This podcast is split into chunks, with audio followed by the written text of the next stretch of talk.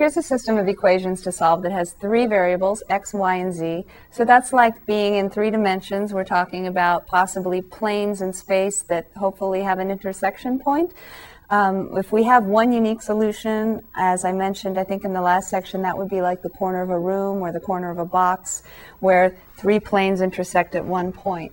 Now, it says solve the system. It also, um, I added using Gauss-Jordan row reduction because I want to make sure that you distinguish between the fact that this is one technique you can use separate from the AX equals B technique.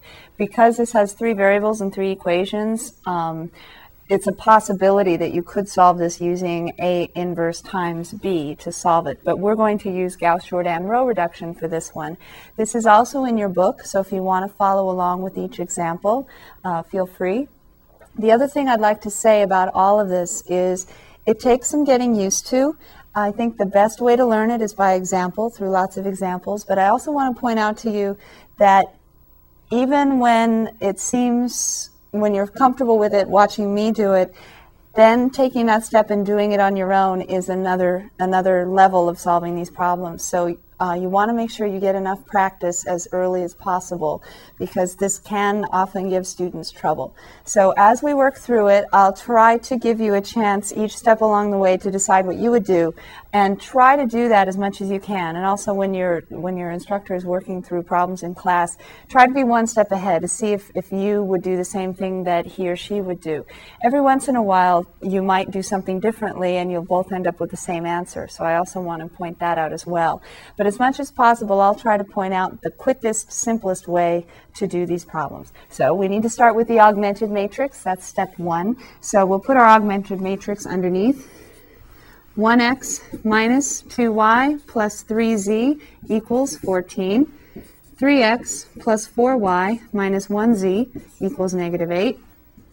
5x plus 7y plus 2z equals negative 3. Step 1 is done. We have our augmented matrix.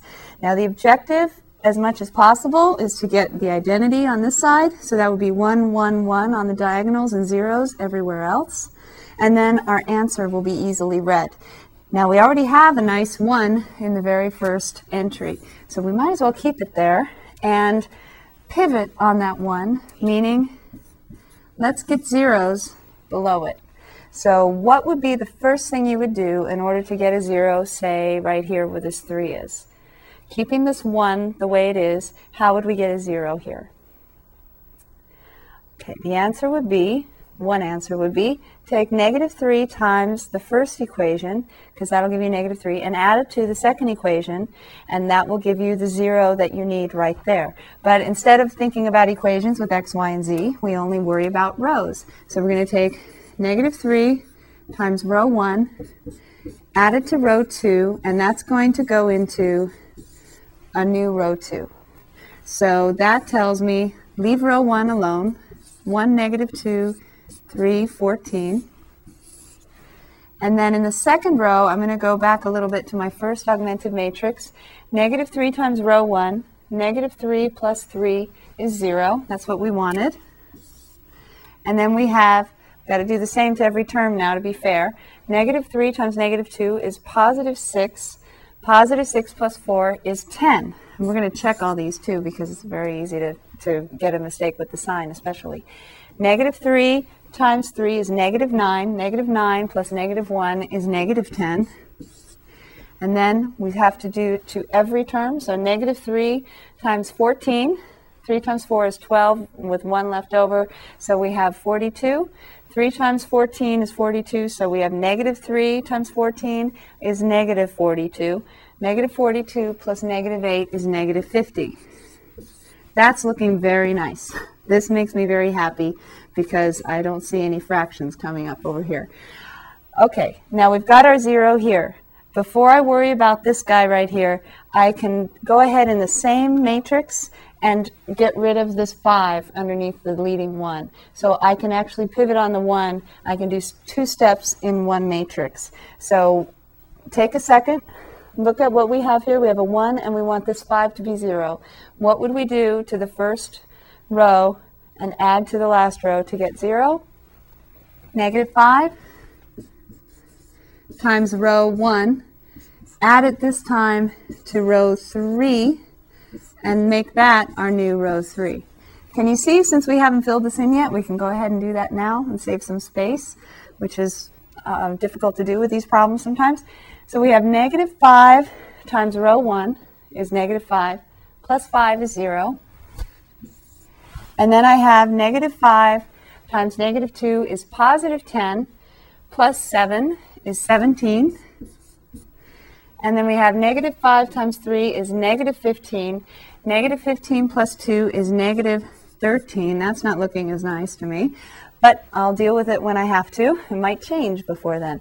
So I have negative 13 from the negative 5 times 3 is negative 15 plus 2, negative 13. And the last one, negative 5 times 14. 5 times 4 is 20, and then so we have 70, and then it's negative. So we have negative 70 plus a negative 3 is negative 73.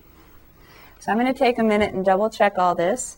And as I do that, you can do the same and you can either tune me out or, um, or listen and, and it'll go through what we did again. Negative 3 row 1 plus row 2, put it in row 2. Negative 3 row 1 plus row 2 is 0. Negative 3 times 2 is 6 plus 4 is 10. Negative 3 times 3 is negative 9 plus negative 1 is negative 10. Negative 3 times 14, that's the one we did in our heads. 42, negative 42 plus a negative 8 is negative 50. First, second row is good. Negative 5 times row 1 plus row 3, put it into row 3. Negative 5 plus 5 is 0. Negative 5 times negative 2 is positive 10. 10 plus 7 is positive 17. Negative 5 times 3 is negative 15. Negative 15 plus 2 is negative 13. And negative 5 times 14 is 70 with a negative. So we have negative 70 plus negative 3 is negative 73. So that next matrix looks correct. And something that I haven't pointed out yet uh, might be obvious to you, but might not be. We have two different matrices here, but they still represent the same system of equations. Just like if you have an equation, you can multiply both sides of an equation by 2, and it's still, the equation might be written in a different form, but it still represents the same solution. For example, if you have 3x equals 5, that's the, got the same solution as 6x equals 10. Now, I'm not interested in keeping the equations the same necessarily. I just want to make sure that I have the same solution when I'm finished. So this new matrix still represents the same solution that the previous matrix represented. It's just in a different form that's easier to read. Just like if we had 6x equals 10, we could divide both sides by 2 and write it as 3x equals 5. Or we could b- divide both sides by 6 and write it as x equals 10 sixths, but then we'd have to reduce, and that would be x equals 5 thirds, which is a different form of 3x equals 5, which we started with.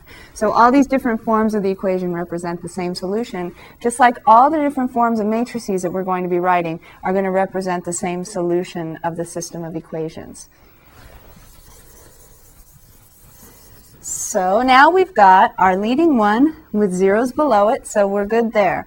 Now, the other nice thing that I pointed out before 10, negative 10, and negative 50 are all divisible by 10. So it's going to be pretty simple to pivot on that 10 right there. Change that to a 1 and then worry about top and bottom being zeros. So I'm going to go ahead and do that. I'm going to leave these two rows in the same order. I'm not going to swap them.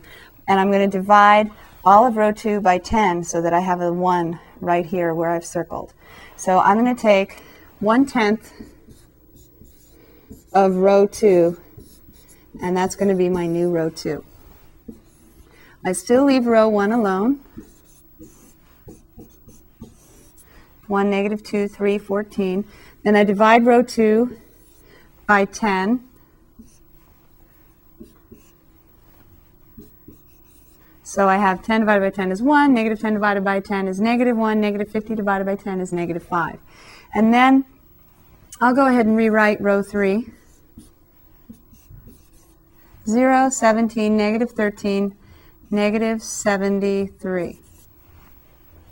So I've got this leading one now, and I need zeros above and below.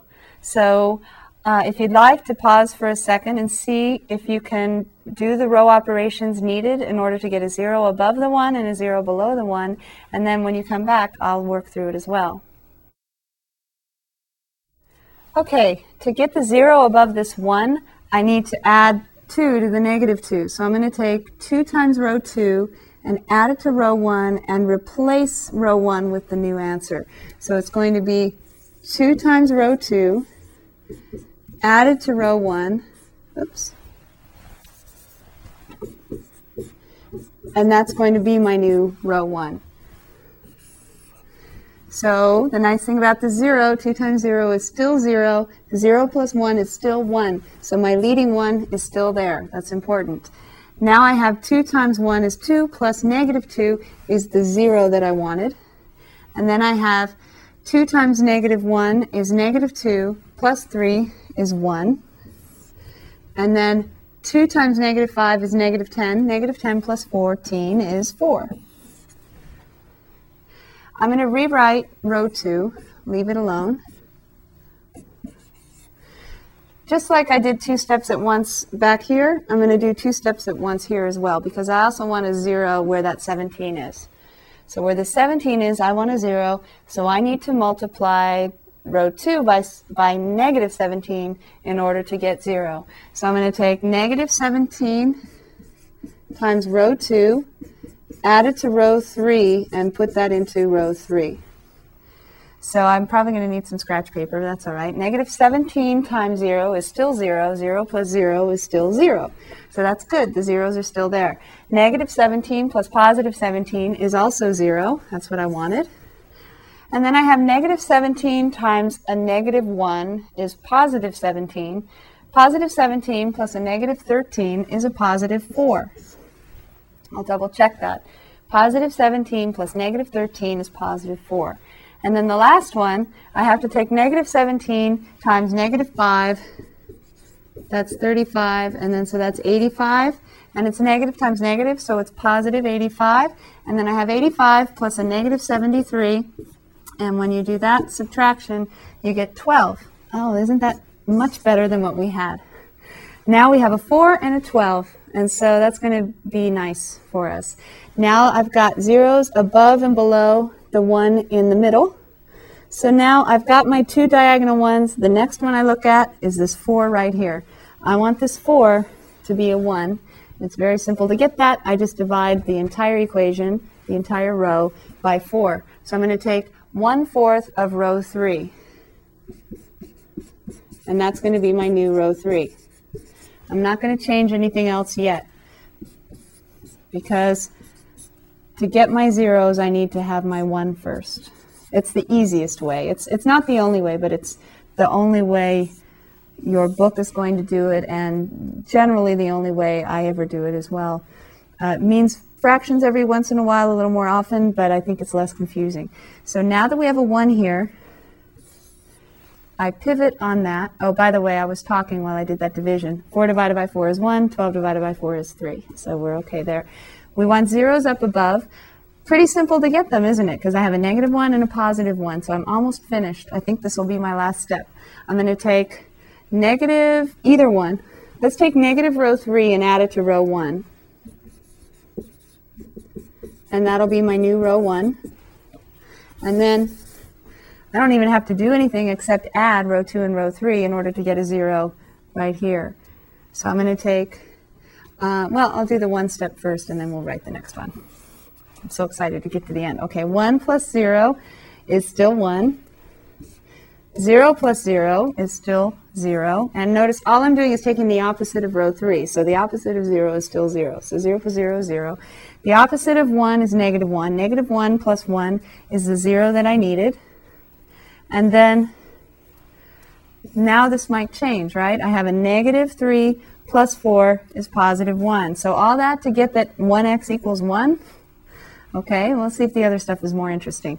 Now we want to get the 0 above here. So I need um, just to add row 2 to row 3 and put it in row 3. So I'll say row 3 plus row 2, put it into row 2. Doesn't really matter which order. 0 plus 0 is 0. 0 plus 1, still that 1 I need. 1 plus negative 1 is 0. And then 3 plus negative 5 is negative 2. So it looks like 1y equals negative 2. And the last row, I already know the solution. 1z equals 3. So my solution looks like it's probably right because it worked out really nicely right, but we'll check it in a minute.